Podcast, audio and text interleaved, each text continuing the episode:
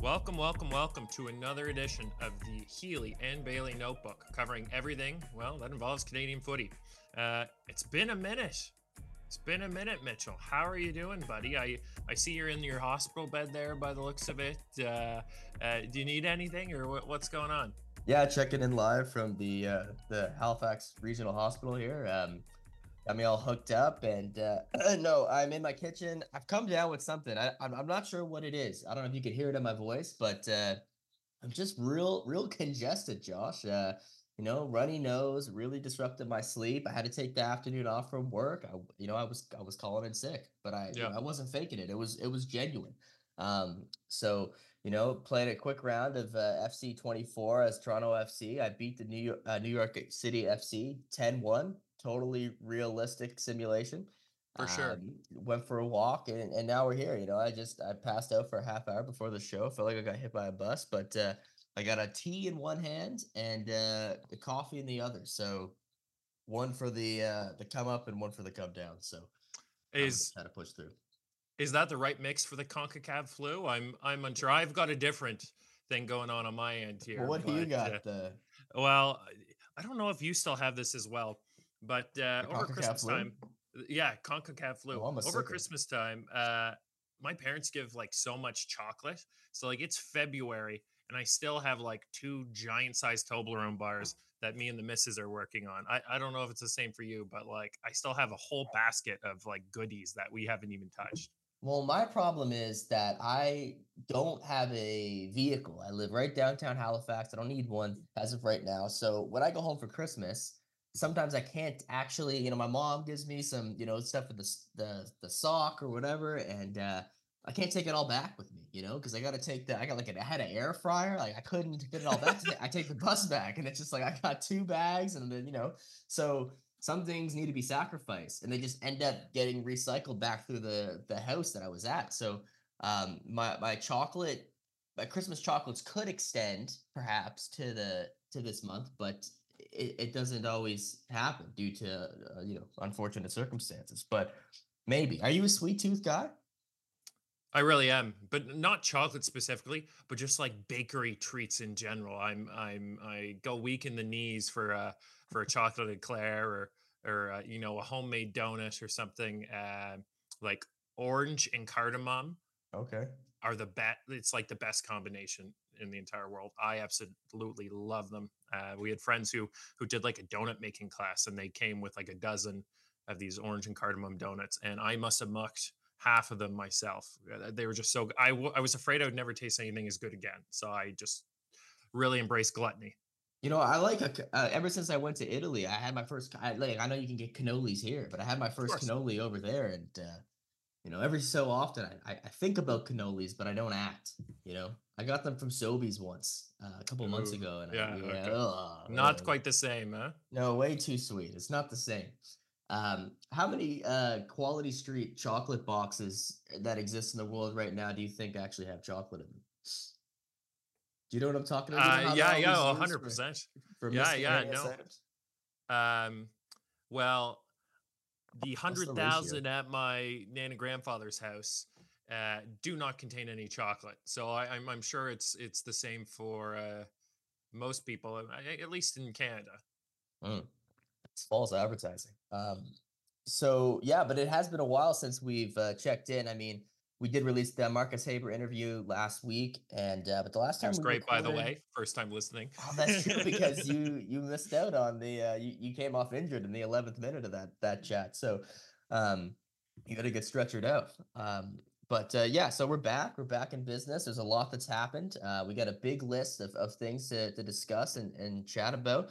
Um, but you know, uh, real serious matters before we get in. Um, uh, it, for the listeners that you know might might tune in on on a weekly basis, they they would know a couple weeks back I started with a new uh, indoor winter uh, seven aside uh, rec team here in Halifax, and I and I'm here to announce, man, it, it has not been on to off to a good start.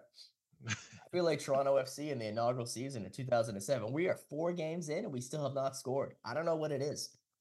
Oh my god, dude, that's uh, do you have you guys had like a, a, a pre-match meeting at this point like have like a little strategy session to be like okay guys this is where we're gonna getting picked apart we uh, tried you, like, you've already done the like okay everyone let's take this more seriously talk. Yeah i'm dead serious. This is my problem. Like my problem is that i played like competitively and i stopped at 14 i pivoted i went into the creative field music and all that now i got into journalism now we're back here in footy land and i want to play and i expect to come back in and you know be at the same the same heights of my glory sure. days at 26 um but yeah i don't it, you know there's a, there was a few players like that we we know you know where everyone is good. Everyone has their different skill levels. I'm not here to to sure. trash anyone, but um, yeah, I just don't know what it is because my because it's a group of individuals. So we never mm. met. Like it's like we all just get thrown in together. We're playing against teams that that know what they're doing and that always play together. And uh, it's a real interesting dynamic. I, you know, I think that this Monday is the it's the time. It, it's coming up because I also have an issue with my knees too. I went to an osteopath on Monday. I don't know if you've ever been to one of those different. Well, this is not yet for another time, but hopefully this is gonna fix this issue because I've had a terrible knee pain. I feel like Luis Suarez. Um, so it's it's impacting. You have a three day. You have a three day routine. yeah. To play your Monday night match. Yes, uh, I've been. I you should see my the amount of uh, knee exercise tabs that I have open on on my uh, my Safari right now is is unprecedented. But I'm I'm taking the you know the the stretches and all this stuff seriously and i think that we're gonna we're gonna really turn it around so um just in case anyone has like been on the edge of their seat really wanted to what, wondering what's going on. Yeah what are your i don't know i don't know if you've tried ice baths or not but i have a feeling that forge and their players probably need an ice bath after their match uh, the other night with chivas. Yeah yeah. Okay. Well, well uh, transitioning yeah. uh if you didn't know listener um, Come on, listener. Were you able to Were you able to catch that at all after or? Oh yeah, I caught that. I caught the match. Uh, obviously, we're talking about Forge versus uh, Chivas Guadalajara in the uh, Champions Cup match on Wednesday night. Recording on Friday. Um, yeah, no, I caught the whole thing as it was as it was on. Um, I was really excited to. I was looking forward to that match. Um, I, I rewatched the the first half of it yesterday morning, and I I think that yeah, three one was was probably a fair result when you when you consider everything and how the match was played and the fact that Forge hadn't played a competitive game since October. Yep. You know, um, against a side like Chivas Guadalajara, um, that obviously are are at a different level and they're act and they're mid season in, in Liga MX as it is. So, um, well, yeah. What what were your thoughts? Yeah, it's uh, really interesting. I I thought overall Forge didn't look bad considering the giant layover that they had, right? I, I someone put it out. It was over hundred days or something since they had played a competitive football match. That's a long time to to wait in between. And so to have your first serious competition mm-hmm. be the Champions Cup, I think is a pretty tall order. Uh, and it showed, right? Like the mistakes that led to Chivas's goals were were men- mental errors, I I guess. Like so on the first goal, for example, Badibanga just he puts it up the middle, and it gets picked off, mm-hmm. right? And and uh, they're just able to to slip a little pass through, and uh, to to go up one 0 But at the same token, they replied like their Borges goal right. was wicked, right? Tristan Borges uh, uh, receives the ball from a switch, dribbles into the box, and he just puts a perfect cross in for uh, Mr. Campbell to to bang home and, and all of a sudden you're tied you're like okay they're they're still in this. But uh, the the mental errors i guess mm. continued.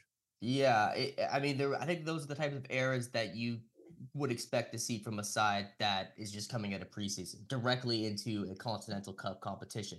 I mean yes they were at home but you know the atmosphere like what was the percentage of, of Chivas fans to the Forge fans? Nonetheless i mean i see that debate on on x but I think that it's an overall positive to see 11,000 foot, football supporters out in Hamilton on a on a Wednesday night in February. I mean, that's that's a massive gain. I mean, stuff like this this this culture isn't developed overnight, and uh, just to see that, I think is is progress. Um, yeah, I, I agree regarding um, Betty Betty Bonga. Betty Betty Bonga. That's a fun name to say. Um, It is. Uh, but, I, I, did notice, yeah, he he seemed to. It took a while for him to get into the game. I, I don't know if he ever, you know, such a talented player, scored some absolute screamers in in his first season with Forge last year, and yeah, I, I noticed that he did it almost felt like he gave the ball away more than he actually did. I, I, he wasn't as involved as I expected him to be. He was kind of in the, in the middle of the park, and um, there was a few giveaways that that stood out in the first half. And like you mentioned, one that that led to the first goal, which was Cade Cowell's first goal for for Chivas. Um, and uh, yeah, but they did respond well. That that uh, that when they were able to get it out of their own third and actually carry the ball and make some progressive passes, it seemed to always be those switches. Um, yeah, I agree. Where, where Borges was in, in a lot of space, and that was also their best play of the match as well. That that that opening goal, and uh, so it was nice to see them that respond. But and it definitely wasn't as much of a as a landslide as I think that maybe some people, little pessimistic supporters, might have thought it would be. Yeah, hundred percent. Again, when you, you include all the factors like as we already talked about, they haven't played in a while also they've had roster changes since the end of last season, right? This isn't the same squad that's coming back from uh, winning the playoffs in the CPL, right? Like mm-hmm. uh, Manjrekar James is gone. Triston Henry, who's been their rock in, in net for so long, he wasn't available, and it doesn't seem like he'll be available for the next leg, right? And uh, one of their players as well, um, uh, Poku, uh, he was what on for 10 minutes? minutes? before yeah 11 10 yeah. 11 minutes before he got subbed off as well so there were a lot of different dynamics going on and they're having to play in uh you know one of the biggest clubs in mexico so I, it's it's it's a hard ticket what did you think of um uh um he was playing as a left back, right? Yeah, yeah, yeah. I, I thought that he did. I mean, despite the fact that he was basically tasked with chasing Cowell around all night, and Cowell still was able to to get you know two goals and an assist there was numerous occasions where I remember him coming in and making clean challenges and, and, and giving Cowell a hard time and, and trying to get around him. Um, he's only a 21 year old young young Canadian player. I think he's going into his third season with Forge now. So yeah, um, players like that. I mean that, that that's what excites me about the Canadian Premier League when you see someone who's already entering their their third professional season and they're have and, and they're developing like that and it's on display. Um, so I, I thought that he had a relatively strong match. Um, who who did you think uh, stood out for you? Yeah, well, it, it's a bit funny. well, I was going to say it, it, was almost a case of like who didn't really stand out to me. Uh, David Choinière, who we've made so much about in the past, about like being like a, a big match type player. I I felt like he was really nullified and and really didn't f- find as much room as one might have expected. Uh, we already talked about Badibanga as well man, every time I say his name, it feels like I'm playing the drums or something. But yeah, it's the uh, Betty he, Batty Bunga. Yeah, I always I always want to say like Batty Batty Bunga. I always want to do like a double Batty. It's a Betty. Yeah, I know. It's fun. It's fun to say. It, it really is, but um, no one in particular really really stood out. Um, you know, I I thought Terran Campbell's finish was was excellent. Um, and you know he did have a, a bit of movement. Um, one player who again, I you know take everything with a grain of salt because it's just so early and, and all the different circumstances. But like if Forge had been in mid-season, some of the shots that they were taking, they wouldn't have missed. Um, yeah. uh, like Kyle Becker had two or three golden opportunities at the top of the box. He's got the ball at his feet and he just skies them. Like that doesn't happen to an in-season Becker in the same way. So it as as you said, like a lot of people said, you know, it wasn't even close or whatever, and they'll point to Cowell's performance. But overall, like I thought they they looked pretty good for a side that hadn't played in in months and months. Yeah, for sure. Um, it's it. Uh, I, I have a difficult time pronouncing. Is it Hajabapur? I was yeah. showing you it on the screen. I think that he was their best player on on the night. I think he did a pretty good job uh, maintaining possession centrally, and then and then finding those those those connecting passes, whether it was switching it over to um, to Borges or or Choinière, um, or is it Choinière or Sean? Sean or is it Choinière? I don't want to mispronounce it. I, it's weird because I, I watch the games, I read everything, and then when I get to talking about it, I don't want to do a mispronunciation. But anyway, what I'm saying is he was he did an excellent job switching it uh, out to to both flanks uh, for the most part. I think he was probably their most dangerous attacking player. I I would agree with that. Um, the uh, my French immersion school uh, in me tells me that uh, Chouanière is how it's pronounced by yeah. David Chouanière. Um, how, what did you think of uh, Anthony Johnson? Obviously, he was partnered most of last year with Manager Manjrekar James, but I thought they really relied on him on the back end to kind of solidify it with uh, some of the young bucks that you mentioned. Yeah, I, I mean, obviously he's he's one of the more experienced players on that pitch eh, for Forge and in these types of situations. Um, I I think that he was. I, I think that overall, like you said, like there wasn't really many individual standout performances. I, I do believe that I think it was the second goal. I mean, perhaps it was the first goal, just that outside of the foot pass that led right to right into Cowell's feet, and he was in so much space and just tucked it behind the keeper. Um, I recall he was one of the three defenders that were caught ball watching in, in that moment, and there was a few other occasions as well. Um, I think you could just chalk that up to opening match jitters and, and and just not, you know, being mentally used to this on a on a regular basis and getting back into it, I think that yeah, Chivas just knew how to exploit those spaces, and, and Forge were had, had delayed reactions that uh, that come that that that bit them uh, on on every goal. You know, yeah. Um, and I think he he kind of fell into that category, but I don't think that he had a bad performance per se. Sure. Um, one thing I'm really happy you brought up, Mitchell, was talking about the culture and developing it. Like I don't know about you, but sitting here in my living room, like I could feel the energy. Like you could hear uh, the trumpets going and all of the flags, and you know even even the supporters group for Forge put in a great effort. Like as you said, the fact that eleven thousand people came out in the middle of the winter, that's mm. amazing to me. And I had the chance to um, talk to Kevin Anderson, who of course has a podcast covering Forge, and he has a blog as well. And he does great work. Go check him out. But I was talking to him uh, I think afterwards, and and he mentioned, you know, like he's obviously a big big footy fan, a big CPL fan, but like watching all of these away supporters come in repping their club, like spoke to him about like where they want to go in Hamilton um, as a supporters group and and uh, like culture around their club. And I think yeah. it's super cool to meet people from around the world who love the exact same sport as you uh, and they have their own traditions and you're telling them their traditions and here you are in downtown hamilton uh, all getting to mix and congregate and and i just think it's a really really cool thing that wouldn't happen um, in this part of the world if it weren't for having the the cpl here.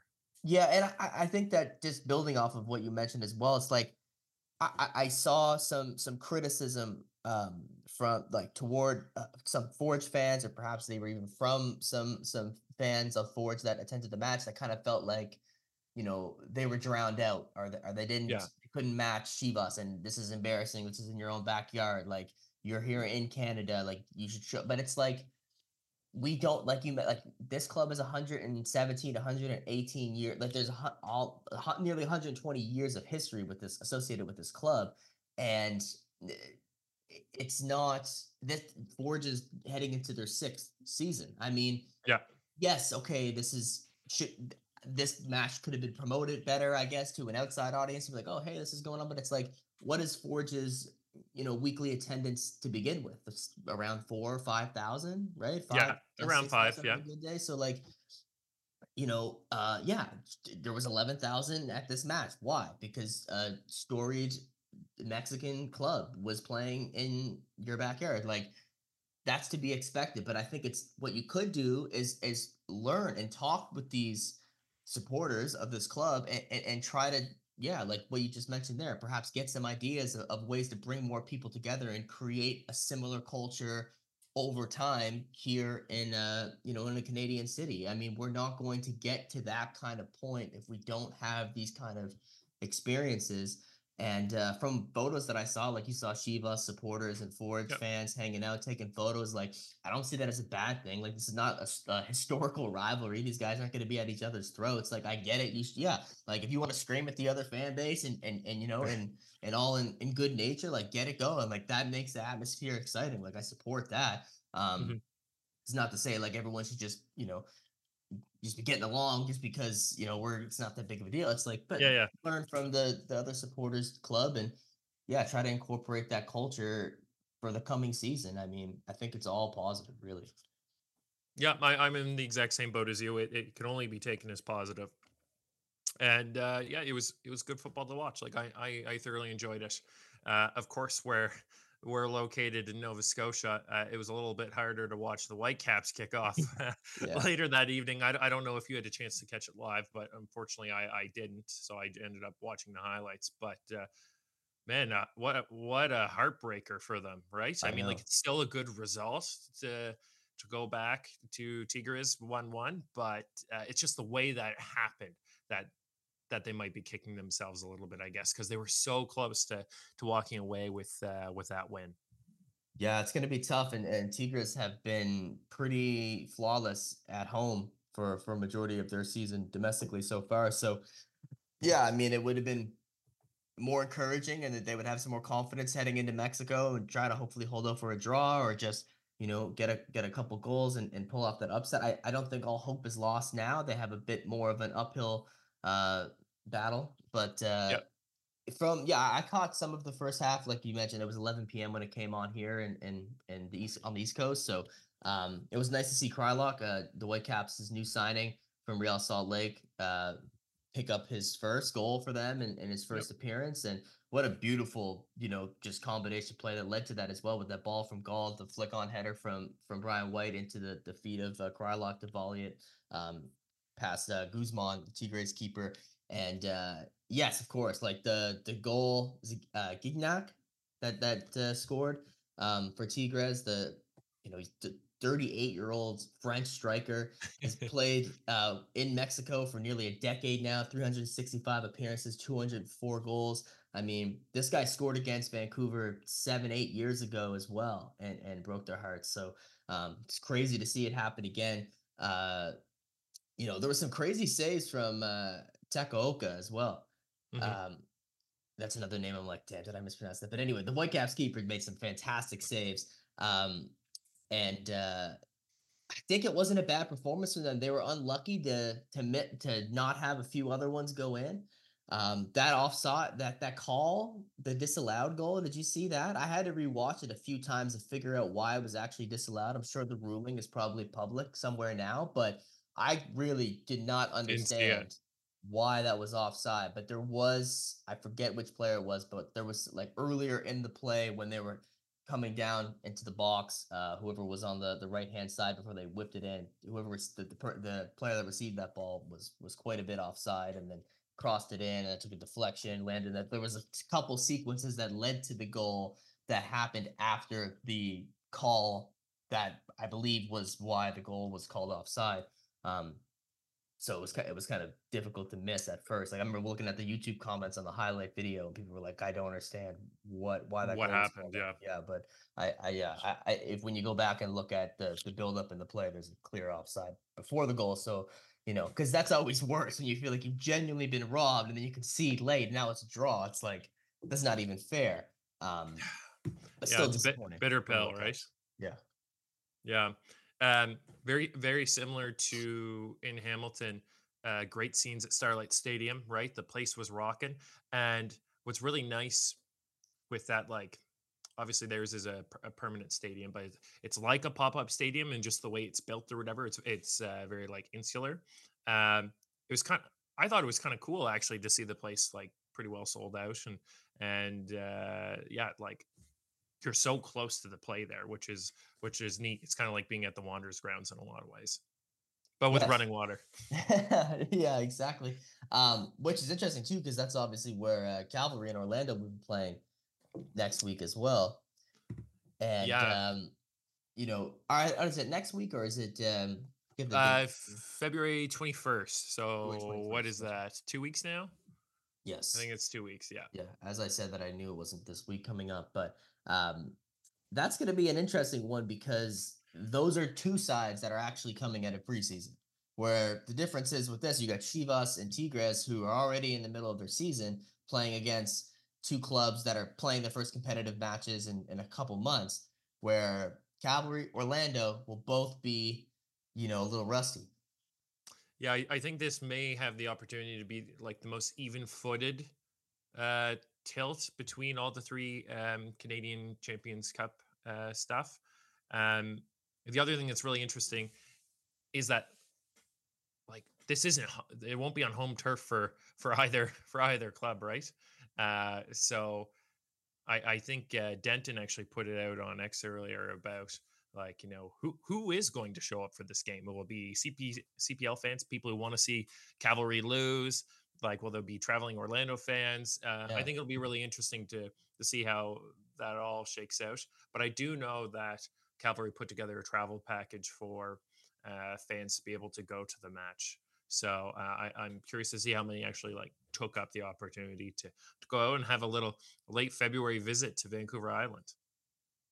yeah, I, I I wonder the same as well. I mean, and and what you said as well is that maybe perhaps this will be the more the most competitive out of the the three Canadian yeah. club ties. I mean, just just to hold off some optimism regarding a potential upset. I mean, Real Esteli FC in Nicaragua beat uh, Club America, which is you know arguably a favorite to win this whole sure. competition. They beat them at home, and that's more of a I would say that's definitely more of a parity gap than uh, you know the the reigning CPL champions and uh, Chivas. So um, yeah, anything is possible, man. I don't really know my point is there. no, no, I know. I, I, I, I get what you're saying though. I'm picking up what you're throwing down, right? Like don't count. Up? Yeah, I'm picking it up. Uh, don't I can throw, see you're holding it up there. Yeah, yeah. Don't uh, don't count anyone out in in any of these legs, right? I mean, even though uh, people say that like Forge was, you know, outclassed or whatever, it's still three one, and it, it, right, like it's on, yeah. it's on aggregate. So it, for them to score two goals isn't the most ridiculous thing, and then things go to penalties or something, right? Hey, TFC did it. If TFC can do it, anybody can do it. Right? Yeah, and they can get Michael Bradley. Come on, he can sky it right over the bar. Um, yeah, no. So so yeah. So still, I'll be tuned in for both of them. I think both of those matches start pretty late next week, but you know, we'll be here. It's I think it, it's great for Canadian soccer. I, I love I love seeing three clubs involved in this this competition.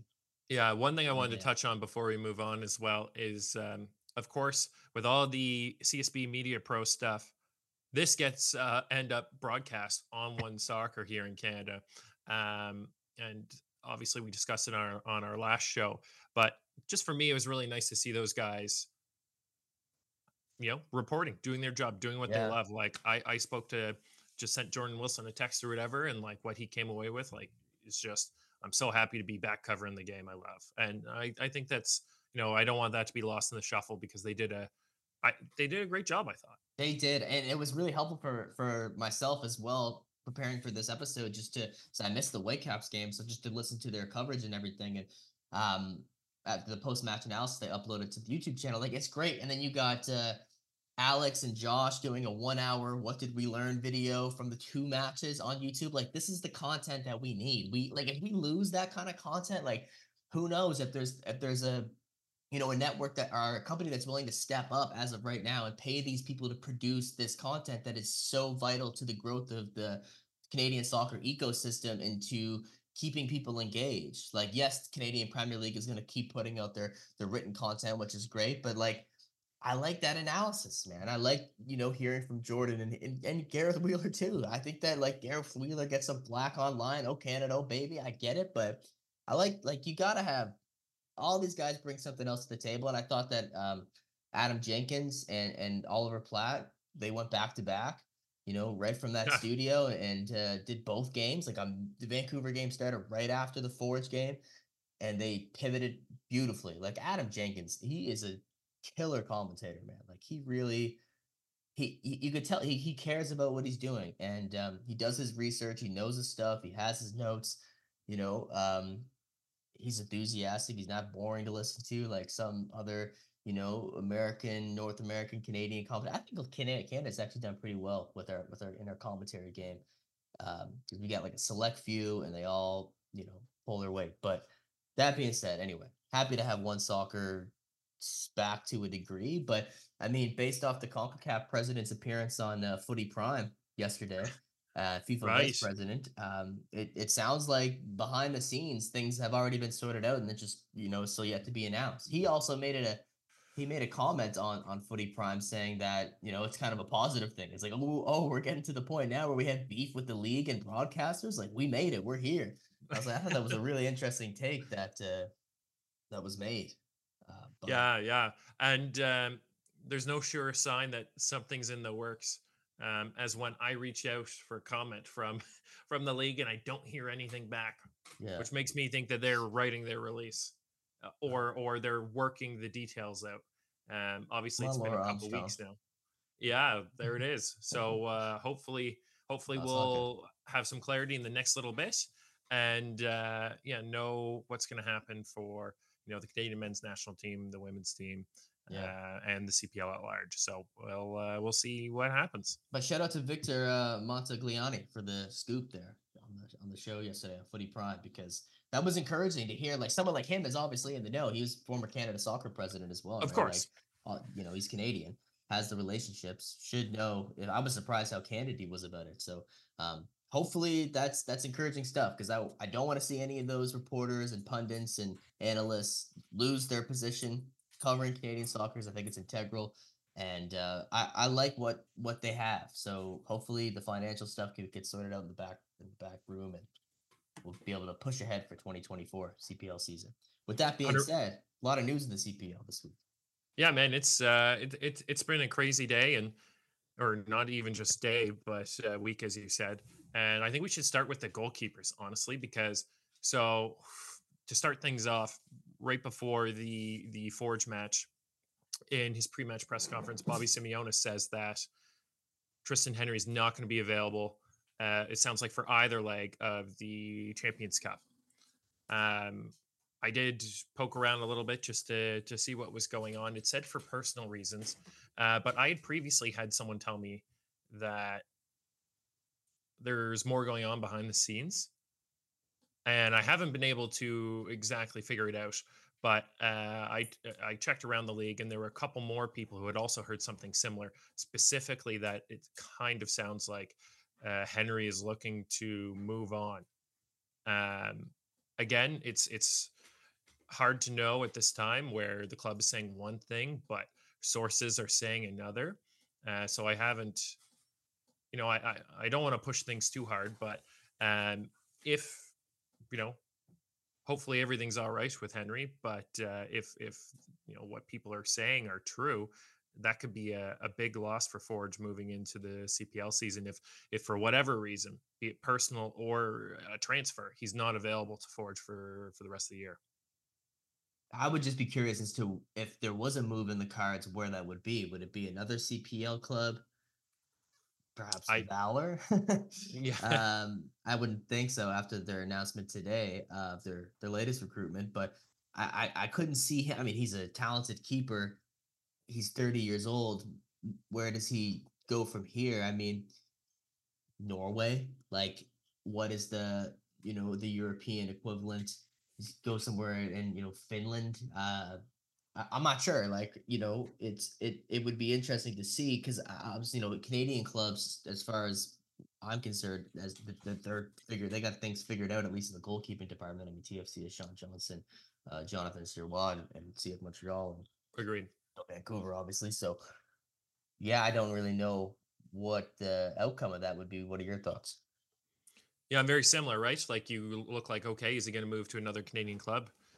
They're all pretty locked down. He's 30 years old, right? He's not going to want to go, in my opinion, he won't want to go to another CPL club because he's won four out of five championships in in the last uh, last five years. So like, why would you go to a, a, a worse club? You're already the starter for one of the best clubs, right? Uh, right? You've got, you've got a legacy and a, and a reputation at Forge. So, um, I did have someone suggest that it it might be in the USL or or just to like try something different a little bit because again, it has been a half decade that he's been at Forge. Uh, but it'll be really interesting to see what comes out in the next little bit. I did reach out to the club to see if they had a comment and just to ask a couple questions um, whether he would be available f- for the beginning of the CPL season or if there was any truth to to some of the speculation that was going on. Uh, and I haven't received a response, so um, we'll we'll have to wait on this one. But hopefully everything's o- okay with him. And uh, if it, if it is uh, transfer news, then then you know hopefully that comes out sooner rather than later. Yeah, agreed. Um, I mean, lots of other announcements, uh, and you know, CPL signed. This is the last time we've recorded. I mean, David Norman Jr. to Vancouver. Yeah. Uh, Stirling, uh, Telfer, Halifax. Where whereabouts uh, would you like to begin here? Yeah, you know what? Honestly, I I uh, might start with. See, I want to talk about the one that uh, I, I broke today, just because Let's it's been with that one. A, yeah, a couple a couple weeks. So uh, I had heard a message, or I got a message probably five weeks ago, saying watch Ottawa. Obviously, they've had just an incredible offseason, right? Like they're bringing in fantastic players with Chris uh, Twardek coming in. Um, so he's been overseas. He's in Ottawa, local boy, right? They brought in Debrien at the beginning of the year, uh, well, end of last year. Uh, they brought in Tabla. Uh, so you know he's he's proven and and he's a good player as well. And so they said they're not done yet. Um, anyways, I went on to poke around a little bit more, and I found out that uh, it sounded like Valor was signing a new keeper, which doesn't make any sense. Uh, and lo and behold, Rayane Yesli had been transferred to Ottawa for a fee. Valor had signed a new keeper and were um, having Noah Verhoeven sent over on loan. So it took a couple weeks to put it all together, but uh, finally today I, I, had it confirmed with enough sources to put it out. And and what a blockbuster of of a move from Atletico.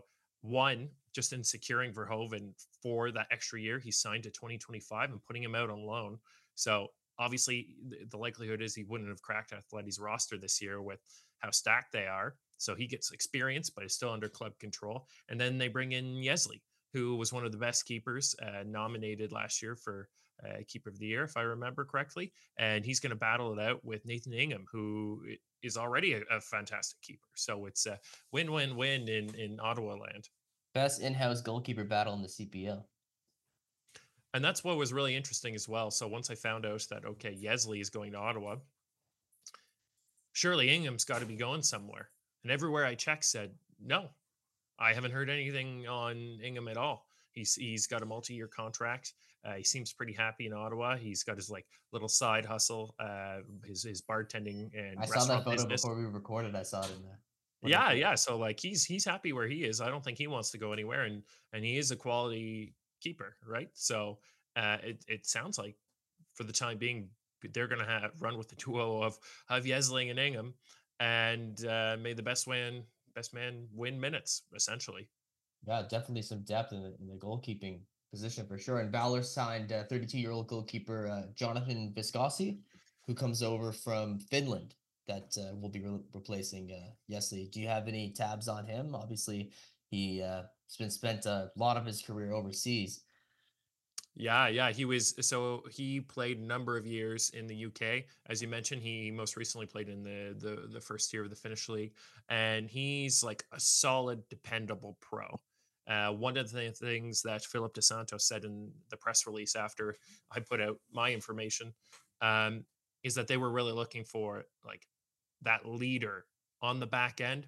Obviously, a 32 year old is going to be more mature than a 24 year old, and they felt like they really wanted to solidify that Obviously, the fee for Yesli was undisclosed, but once they, I'm thinking, once they figured out, hey, we could bring Viscosi in, maybe I don't know what was going on behind the scenes, but they're like, okay, we can get some money and maybe get something back from Atletico, and and it turns out to be a loan in Verhoeven. So they had a mid, uh, you know, a, a good midfielder and uh, a veteran keeper on the back end to really solidify things. And I think they're trying to sort of replicate what Halifax did did, did this year with Yann Fillion, where you know he's like the general at the back, organizing the line, organizing the shape, and really uh, keeping everyone in touch. And I think that's something that they really need because obviously they it's going to be you know essentially a completely new roster this year for Valor. Yeah, and I don't think they're done yet either. You know, like I think that that's a that was a tactical move by them, and I think they still have more to go. I, I wouldn't count them out yet. Um, the, and that wasn't the only goalkeeping move in uh, the Canadian Premier League today either, because uh, Cavalry signed a 21 year old goalkeeper Jack Barrett on loan from English Premier League side Everton. just pretty I, big deal. Um, some right? competition for Marco uh, Carducci. Um, looking ahead to 2024. Um, I read that he uh, he's been with the Everton since he was nine. Most recently played alongside their under 18 and, and recently the under 21 squad in, in the Premier League too. And uh, yeah, his um, he was quoted saying his opportunity is one that I couldn't miss, and I can't wait to be part of such a successful club. So it sounds like he's obviously coming out here looking to get minutes and uh, is uh, pretty enthusiastic about the move here to to Calgary. So um, yes, three different uh, goalkeeper moves in the in the league today. Yeah, it's it's really interesting as well. Like when I saw Everton, I kind of took a step back a little bit and, and Googled him. Uh, one thing that really jumped out at me, like he's a big kid. He's he's six three. Um, obviously, he was been at their academy since he, he was nine, and and it's going to be really interesting to watch their training camp to see how much of a, an opportunity he gets, as you said, to compete with Carducci and, and see if he could get some minutes. Uh, because you know, I you don't think he would be coming over here unless there something was dangled in front of him, right? There's got to be motivation to yes. to leave the UK because obviously there's there's dozens and dozens of clubs that would have taken him over there. So there must have been something said or or or I, I hesitate to say promised um, that he'll get the opportunity to do in Calgary they wouldn't get to do in the UK. So we'll we'll see what uh, Tommy Wheeldon Jr. has up his sleeve in that case. But uh, it's it's exciting to see just that level of quality coming to the CPL.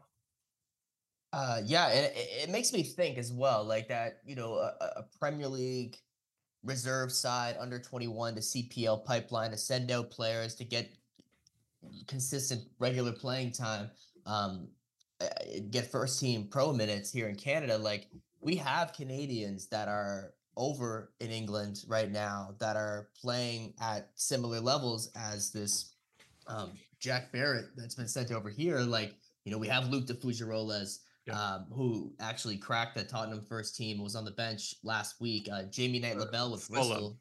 Oh, yeah. What did I say? You said Tottenham. Why am I thinking about Tottenham? Yeah. Um, there's Canadians that played for Tottenham in the past. Shout out to Paul Stalteri. Um, but uh, Luc Fougerolles, yeah, with Fulham. Um, like I, I don't know. I Maybe maybe he, he could get somewhere else, but it's like you know perhaps he, he's ready for some first team playing time. And then there's Jamie Knight Lebel at, at Bristol City, who actually did get some minutes um, in their championship or not the championship uh, FA Cup tie with Nottingham earlier this week. Um, and then Tom McGill, another goalkeeper. Who's mm. playing um, under 23, I believe, or Premier League two at least, uh, with uh, Brighton, Hove, and Albion, and and you know he's he's he he's plays great whenever we could look at his statistics and whatnot, and was received a call up with Canada the Gold Cup in the summer, and you know he's a promising keeper in Canada's goal eh, uh, in our in our goalkeeping pool, so. Uh, perhaps like why wouldn't a CPL club want to take on someone like that? Like, is that too below his pedigree. I mean, obviously, they had, you know, Everton sending this this youngster out here, so um, yeah, it just makes me think. Maybe, maybe I wonder how, if any clubs have have tried with these other young Canadian players that are uh, mm-hmm. overseas mm-hmm. right now that aren't getting any first team minutes and they're playing like this this guy uh, under 21 squad that, that could benefit their development playing over here to, to come back home and i'm really glad you brought that up mitchell because the, you know this has been an off season of, of homecomings right? As i mentioned earlier like chris Twardek to, to come back I, I believe he was playing um, in ireland if yeah. memory serves me correctly. So you know he's 26 27 years old. Uh, he's been away from canada for 10 years and athletic gave him the opportunity to say hey come be competitive here. We're going to have a great squad and play at home in front of your friends and family and that's amazing. And of course, we're dropping our Ben Fisk interview uh, pretty shortly. But uh, between Ben Fisk, Paris Gee, and David Norman Jr., you know, there's three BC boys right there who uh, who all came to Vancouver FC this year, right? So, um, yeah, it's it's it's it's exciting. It's exciting to see that starting. Definitely. Didn't he go to Ottawa? Nope. Not Paris, or you talking Not about Paris? Paris, G, Paris Gee's at Vancouver. David Norman Jr. is at Vancouver. The and Ben Fisk. Yeah, ben Fisk. Oh, I thought you were talking about um. Twardek still. Yes, yeah, yeah, yeah. Yeah, yeah, yeah. yeah. Part of the Ottawa camp. Yeah, maybe um, I misspoke. I don't know. yeah, we'll hear back later. You were right. Yeah. Well, Ben Fisk interview actually let's drop it Sunday, so look out for that. That was a good chat we had with him. Um, first Canadian, our first player to play at four different CPL clubs. So, um, although Verhoeven now ties him by joining Valor. Oh, really? Yep. No way. so he, so four different ben, clubs. Yep. Someone's gonna have to move. but after our chat with Ben Fisk, I don't think it'll be him. Yeah, no, fair enough. He seems pretty set over in his uh, his uh, neck of the woods. Um, what about uh, Ryan Telfer joining the Halifax Wanderers? Yeah, that's that's that's, really... that's, a, that's, a, player that's now going to be at three different CPL clubs in his career. That York, correct, uh, what, what was the other one? That was Pacific. I think it was York, Pacific, and now Halifax. Yeah, right. I, I think bring up the press release here. But uh, Telfer is really interesting to me. Oh no, let it go, Ottawa. I, I let it go. There it is. Um, you know, he scored the first goal in CPL history, which is huge. Mm-hmm. Uh, he's got a lot of professional experience, and like his profile is is different in a lot of ways, just because of, you know, he's he's been a bit nomadic, right? He's been all over the place. He's 29 years old, and I think he's a leadership signing through and through, right? So obviously, he adds some attacking elements, and he's been a goal scorer in his career. But uh, I, I really do think that his leadership is a big reason that he was brought in.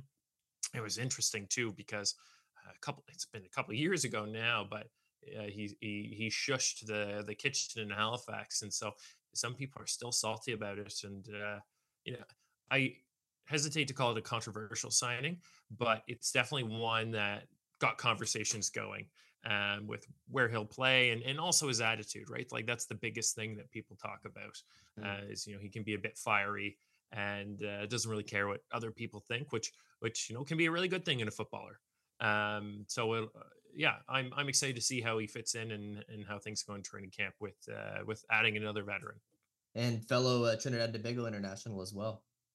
Yeah, that's a huge, huge component of us. Like he doesn't get signed unless um, Rampersad and John Michaels uh, chime in and vouch for him, right? Like I, they would talk to them b- before, and and of course he, you know, Telfers has played for the Trinidad and Tobago national team as well, so there is the potential that there could be two Wanderers suiting up against Canada here in March.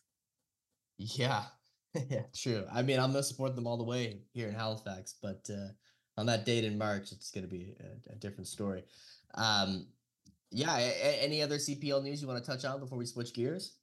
No, I think I think uh, we've got it all nailed down. I will have. Um, I just just want to say that I'm currently working uh, on a series called CPL by the Numbers, which is like advanced statistics. So for anyone who's a data nerd, uh, wants to bring that love to the CPL, uh, feel free to check out my website just for the the latest stuff. Um, it's all put together by a writer in Ottawa, and he's actually been tracking and keeping hold of his own CPL database for a number of years now. And uh, he does fantastic work on Twitter. Yeah, it's it's really cool to to see what he's doing. Right, he's got player comparisons. You can see their profiles.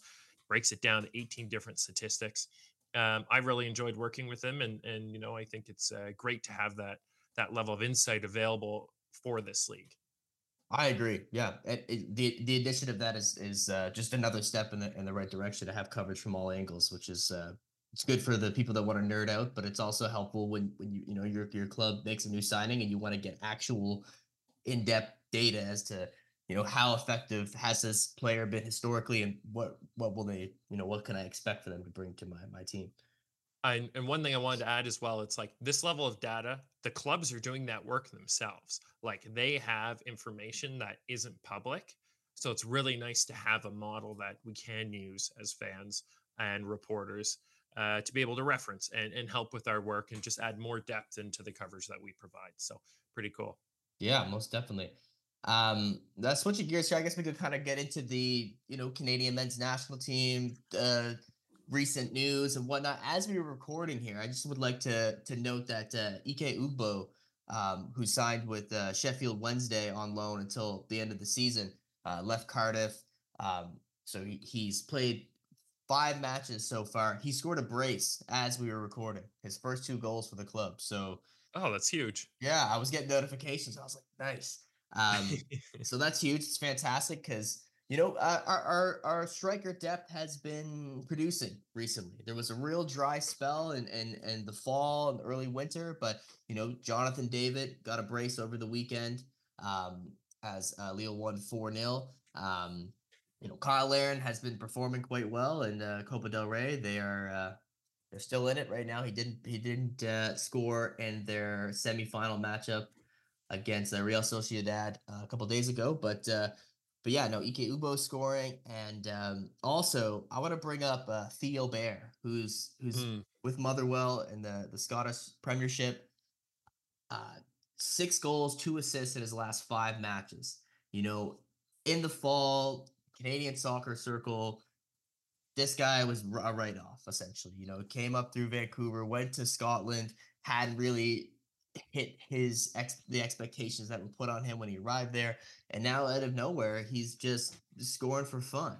Um, so it, it's interesting. I, I see people now kind of you know bringing up the idea of should he get does he deserve a call up in March, and uh, I, I I wouldn't argue against it. I, you know, sure. I mean, even Ike Ugbo, I mean, perhaps maybe not, but it's just like, does it does it hurt? I mean, he's you know, like what I think is like the competition that he's facing in the Scottish Premiership surely is a little bit higher than the Trinidad and Tobago national team. I don't know if that's a controversial take, but you know, obviously some players on eh, on the Trinidad team do play um, you know, are obviously stand they have some stand-up players, but for the most part, it's like if he was someone that we could substitute on late in the match, um, you know, when when Larin or David have have tired legs, it's like why not get someone who's obviously struck a groove right now and it is operating and executing in a way where like the ball comes to him, he's in space, he knows how to put it in. A lot of his goals are just him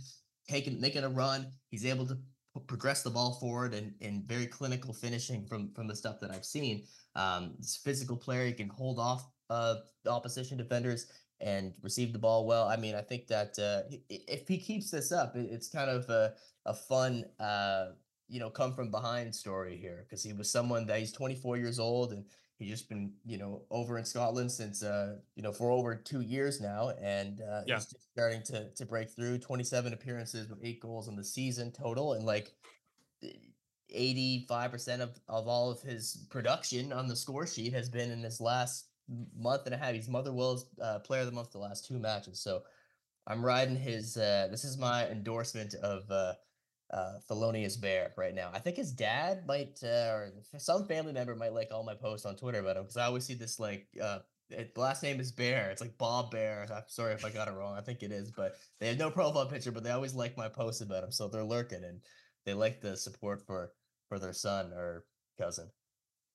Yeah, and you know that's that's something that we've talked about before mitchell where it's like just because they get called up doesn't mean you're going to play them for 90 minutes. Mm-hmm. right like you need to get these younger players experience on the national team so that when Kyle larin you know falls out of form you have other options right? You don't want a single point of failure to say you know I, we need this guy and that's the only guy we're going to take or whatever right? So like obviously you plan to start you know, Jonathan David, have Kyle Larin, Tajon Buchanan, like have them there, uh, but also bring people to get experience and like get 10 minutes at the end of the match when you've got it tied up. And that'll do wonders for developing Canadian players, not for now, but for the future, right? Like that's that you have to be forward looking.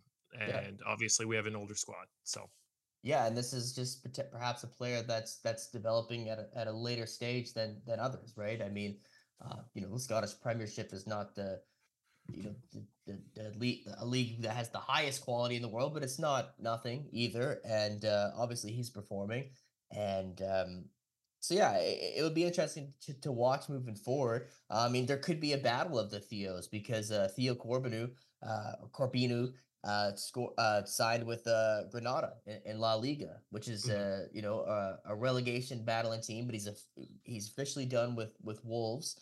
And uh, I mean, this is a guy that that Canadian fans should keep an eye on as well. I mean, he was putting up some pretty impressive numbers during his his short stint with Grasshopper in Switzerland, and now he out of nowhere he's the second Canadian that's that's actively playing in in La Liga, and he's not someone that's getting getting call ups as of right now. So you know that's a young player that also you know adds some depth right depth right now and, and wouldn't hurt to to call up especially for the march window if he if he, he already got his uh, first run on the weekend.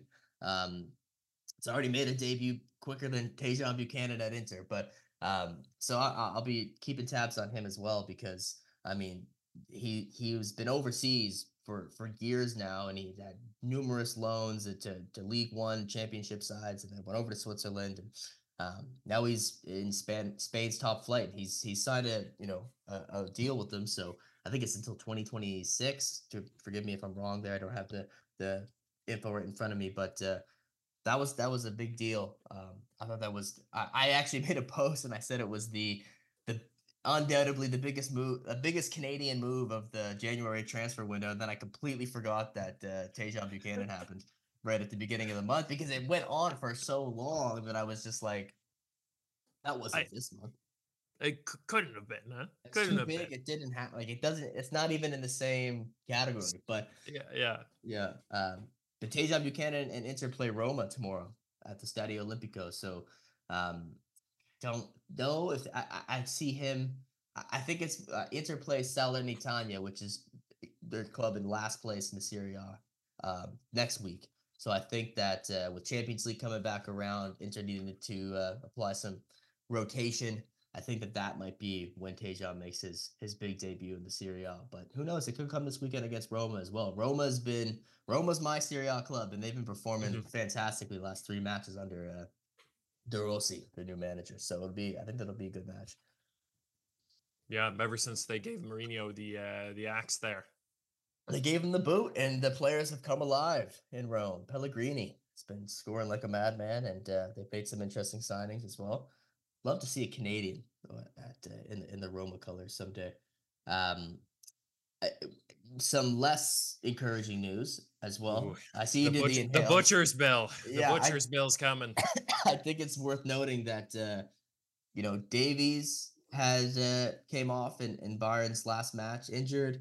Um, Alistair Johnston was subbed off early on, and uh, Celtics match on the weekend after taking. Uh, no, I think it's. Uh, I have to get up the the, the post here from from Joshua Kloke but um, I think it's a fractured jaw is what it ended up being. There was like some real um, doom and gloom comments from yeah. uh, Celtic manager uh, earlier today, and then it kind of was shot down not too long ago. So which is which is good because it you know it was kind of like we don't know how severe it's going to be. Uh, it was a head related injury, but uh, I got to get this uh, tweet up just to confirm this here from Joshua Kloke. But yeah, you know, he said that uh, yeah, he has a fractured jaw. It should be available for Canada's Copa America qualifier in March. So that, that's huge. Yeah. yeah. Uh, uh, be, just because earlier the reports were saying it could be a skull fracture and they were waiting on scans, I think. Yeah. Uh, so when I first saw that, I went, oh, oh crap, like that one, that's a very serious injury. And, and, you know, my thoughts were with him, but also it, you know you're not coming back quickly from that. So to hear that it's a jaw that's um, you know st- still sucks but uh, you know much much better news and not as serious. Yes and uh, davies was taken off as well um, over the weekend with bayern. Uh, i'm trying to so much news to, to go through. I'm trying to remember what was the he twisted his hamstring knee. or something yeah no knee right yes it's something minor i believe i do i think he might be out for a few weeks so I think uh, Mauro Biello was asked about that, and he said that he spoke with Davies and that uh, he should be expected to be back in time for for March. And I, I saw some posts and people saying like, "Oh, it's not good. Like it's looking bad." But it's like, man, Canada played a good portion of their World Cup qualifying matches without Davies, and they finished top of their group. Obviously, it was a different time, but you know, I think we should be able to. People have so much trauma associated with our our national team that they you know they think that you know we lose one player and we can't beat Trinidad and Tobago. I mean, the, the sky is falling, right? Yeah, um, but I, I, think Davies or no Davies, we should be expected, just considering the talent we have, to to still be able to to to get the job done. Allison Johnson's a, a bit more concerning at that position, but uh, Biello started uh, Laryea over Johnston back in the match we yeah. won against Jamaica. So um, I, you know, there's there's still some depth in that in that right back position. And speaking of Laryea, uh, Nottingham Forest put out their uh, 25 uh, man squad for the remainder of the Premier League season. And to the surprise of, of many Canadian fans, Laryea was included in that list. Um, as he signed with Nottingham in 2022, you know, helped them fight for promotion back to the Premier League, succeeded, was loaned to TFC for about a year, then went to Vancouver. That ended, and it was kind of up in the air. Where's Laryea going? Is he going to stay in the MLS? Vancouver tried to get him back, and there was issues. Um, and now all of a sudden he's in. He's back, I guess, with Forest. So we got a Canadian in the Prem. Love, love to see it. A surprise, but love to see it. yeah, so it'll be interesting to see if he if he you know can get some minutes or if he just you know sits on the bench and you know wears a, a winter coat for the next few months and at least gets to train a bit. But uh, you know, I, I, I yeah. So that, that that's that was encouraging news. Um, and another you know, another thing to mention as far as the injury list is uh, Milan Borjan. Borjan was uh, was stretchered off. I don't know if he stretched it off, but he was uh, he came off. Uh, I saw some photos earlier, but he was injured in uh, his match today, um, the 59th minute, uh, with uh, what is this called? Slovan uh, Slovan Bratislava. Can't say I watched too many of the games, so my apologies on the mispronunciation there. But uh, yeah, so who knows? I don't know what the the context of the injury is because it's kind of difficult to get some some news out of there uh, every now and then. And I can't say I follow too much of, of his matches these days, but you might actually they, they might have no choice but to to use another goalkeeper for the match against Trinidad in, in just over a month. Yeah, well, we'll see what happens and and what his timeline looks like, but um, yeah, Biello's hands might be tied a little bit. Indeed. Um, I think that kind of covers most of everything. Oh, the World Cup. Yeah, that little thing. Huh? yeah, they announced yeah. the uh, the the amount of World Cup matches that Canada is going to host in, in 2026. Uh, did you get a chance to to look into that? Watch the announcement. What are your thoughts? Unfortunately, I didn't get to watch the actual announcement, but I've seen enough memes. I think that I get the get the gist of it. Uh, we were talking a little bit about this, you know, uh, off uh, off air, but uh, it was like a weird take to have all the celebrities like march on up to to do the announcement. It felt very um was the word that you used Americanized. Yeah. Yeah. Yeah. It, it it was very different, uh, but at the same time, you know, it's very exciting. Obviously, this is the first step to, you know, like actually making plans to go to the World Cup, right? Like mm-hmm. now we know, you know, which cities in Canada got uh, got the matches, which is great. What the distribution is, you know, where where um, yeah where you can sort of plan and book your hotels and all that good stuff. So um, it, it's exciting that we're moving in that direction. Um, you know there was a bit of outrage not outrage but I, I, I laughed at all the articles that came out. So uh, canada will be playing in toronto for the first match to kick everything off which is great. And then they'll go to vancouver for their following two matches. And I saw people online saying like, "Did Toronto get shafted?" Like, uh, I don't really think so, but um, it, it, was interesting to see that was like the takeaway from it. Not that we get to watch team, you know, yeah, Canadian well, players mean, play on home soil for the World Cup in Canada. Like, that's amazing to me. So, uh, you know, wherever it is, it, it could be in Iqaluit, and I would I would fly there to go. That would right? be like fantastic that would revolutionize that that part of Canada. Um, if they were able to host a World Cup in the well, in the freezing cold, they'd have to build everything, but yeah, it'd be expensive. Um, and yeah, I, I, think that there's you know, I think everybody wins in this situation. I, I was actually kind of surprised. Obviously, I think you you might have saw a few more pessimistic posts than I did. I, I thought yep. it was generally a, a positive reception, even from uh, most Torontonians.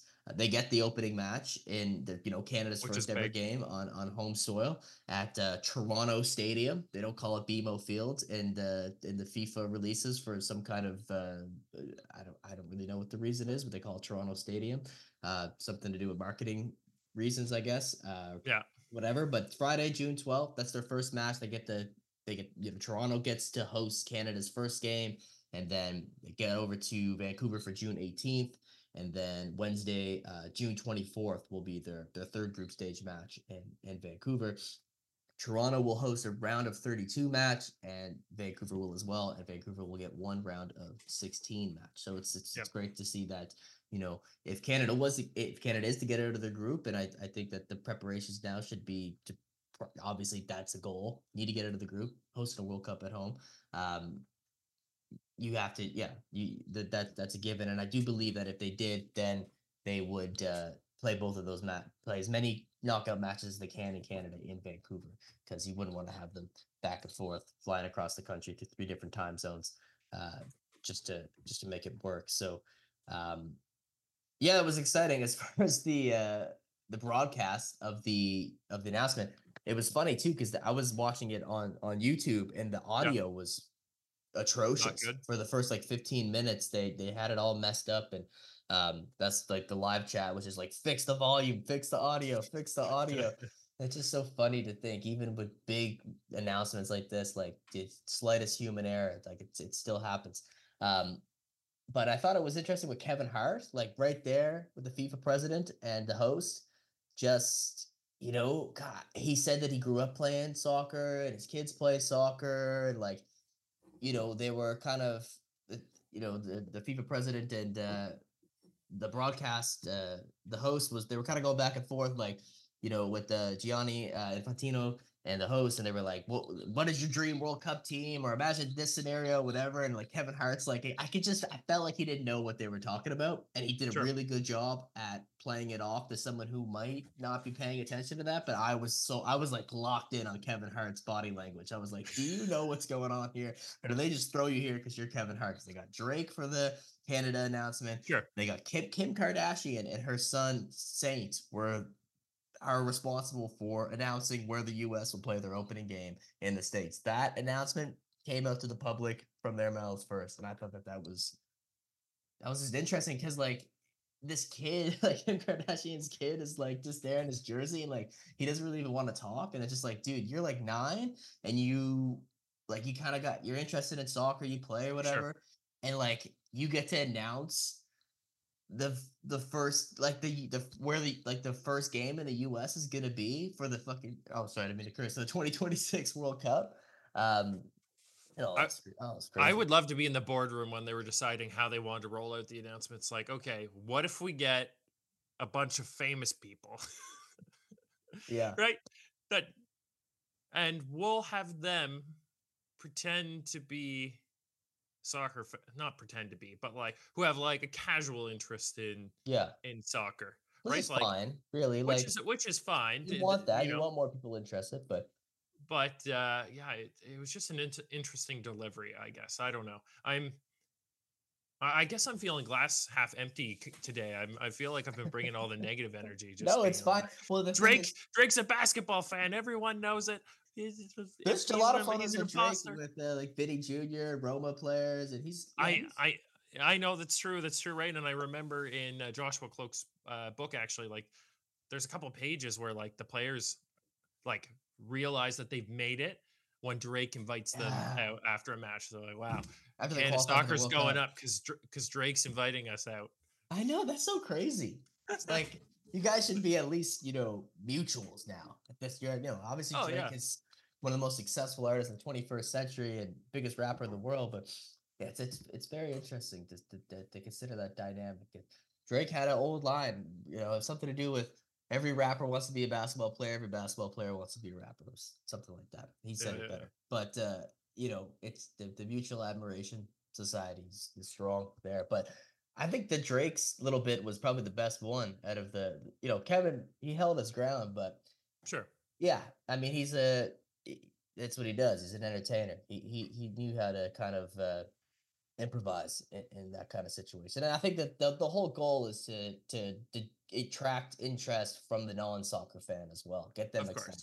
And if you rec- if you see a familiar face, then they'll you know maybe the the psychological response is like, wait, what's what's going on here? But uh, did you see the the outfit that was worn by uh, uh, Infantino? I, I was forget his name. Um, the FIFA president. He was rocking some like weird Yeah, yeah, yeah. It was he was like, I'm gonna dress formal, but also casual.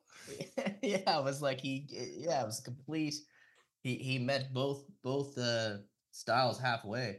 Uh, I guess he was just he was just trying to appeal to that. You know that that old meme from I don't know what movie that is, but it's like, uh, "What's up, fellow kids?" It's like the yeah yeah hello fellow teenagers or whatever. yeah, that's it's uh... Steve Buscemi with a skateboard and a backwards hat. yeah, that right there. Well, that was that was uh, uh Gianni in that moment there. Um, but yeah, that's uh man, I feel like we really covered a lot here. Uh, yeah, there there was a bit. Um, the only thing I was going to ask you about is, think this is right. The final's going to be in New Jersey. Yeah, MetLife Stadium. MetLife Stadium. I um, I don't know. That took me back a little bit. Of course, part of this is to get new fans engaged or whatever else. But like, I don't know. I I was surprised. I, I was thinking it was going to be like Dallas. Yeah. So, not New Jersey.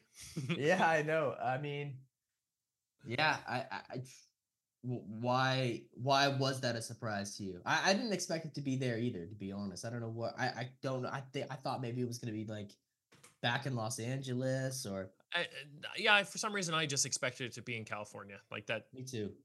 That that made the the in my brain the most sense. Where it's just like, oh, it's going to be in LA, huge population, uh, good soccer culture out there. That's is and New, then it is New York a more iconic city than LA? Like the Americans, if if one American city had to take the crown, would it be New York? I feel like yes. I feel like in the American psyche, New York is like the more popular city. Yeah, I feel like it has more of a uh, gravitas. I I, I don't know. Yeah. There's there's just something you know. Frank Sinatra. Population. Yeah, Frank was. Sinatra. You know, he wasn't singing about L.A. Well, no. he may have been. I, I'm not that big of a Frank fan, but New York, New York is uh is the song that comes to mind, right? So. Yeah, that's true. It's the the Big Apple. You know, it's uh, just a, just just a huge apple, really. Gargantuan apple. yeah. Uh, Canada-sized apple.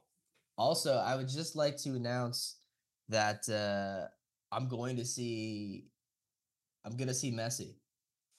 Oh yeah, dude! I uh, I completely forgot about that. You sent me your uh, your itinerary. You're like, well, that happened. yeah, like the scene from scene from Anchorman where they're all sipping a beer after their fight. We're like, that escalated quickly. it escalated so fast. Yeah, I uh, last Wednesday I was I was working and um my buddy he he often has to go to the states for for his job and he said that he was going to be in Florida and uh, I think he, yeah, he's like he's gonna be there for the week leading up to that match. And I was like, when does the MLS season start? Because I know it was yeah, you know it's coming up, and I uh, looked up and I was like, it's in Miami versus Real Salt Lake, and I just jokingly sent him a screenshot, and I was just like. Are is are you going to be there on February 21st when the season kicks off and, and Miami plays their first game? And he was like, Yeah, I'm actually going to be in Fort Lauderdale, which is where DRV PNK Stadium is. And uh, was like, wow, you should go. And he's like, yeah, we should go. And I was like, can I do that? And like, yeah, I had a bunch, I have a bunch of time that I, that I, I'm eligible to take off from work. And I thought, you know what, why not? Let's, let's do this. I mean, cause tickets were surprisingly available. I, I, we both got our tickets for um 230 US each. Huh. And uh, kind of like in the a little bit closer to one side. We actually had two seats selected that was like they were like dead center. Dead it was center. like row 28.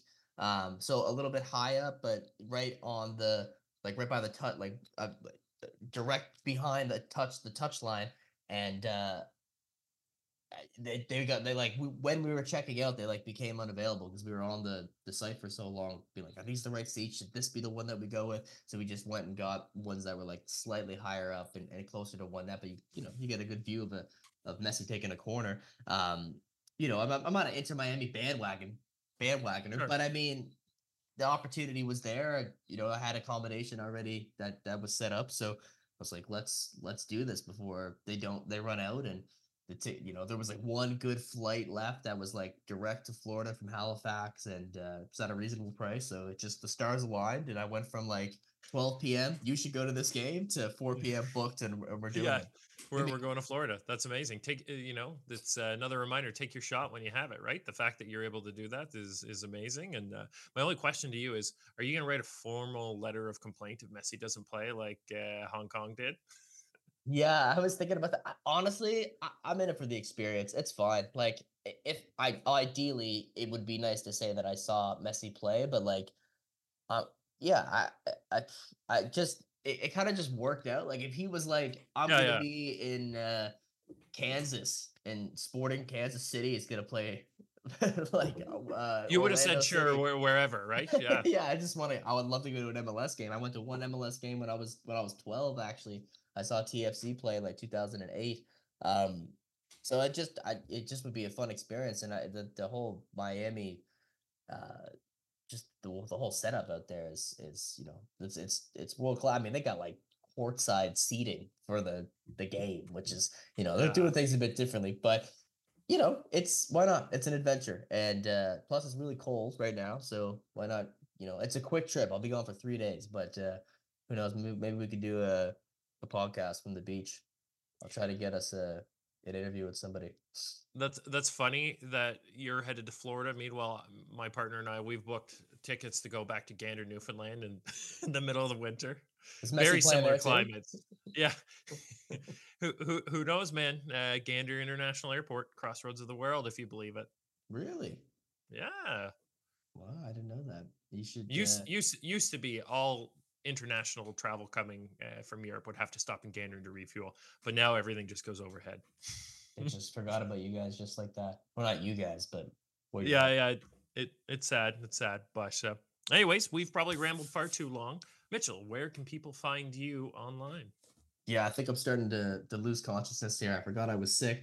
Uh, they can find me at uh, Canadian Soccer Talk on X. That's at Can Futbol F U T B O L Talk. Um, that's the footy account. I mean, Mitchell Bailey seven on Instagram. Uh, and what's my personal Twitter? And Bailey Reporter, something like that. Follow the footy account. We'll we'll we'll rock with that.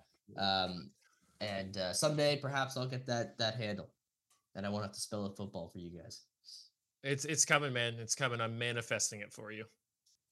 Good vibes. Yeah. Uh, and for myself, of course, you can follow me on Twitter slash X at Wanderers Notes, as well as check everything out on my blog and website, which is wandersnotebook.ca. Otherwise, that wraps up our show for today. And we'll be back uh, over the weekend with our interview with Ben Fisk and many other episodes. Two big ones coming next week. Like oh, two big ones coming. Yeah. Like our big, maybe our biggest to date, I would say stay tuned. Stay tuned, fans. Anyways, we'll uh, talk to you guys later. Farewell.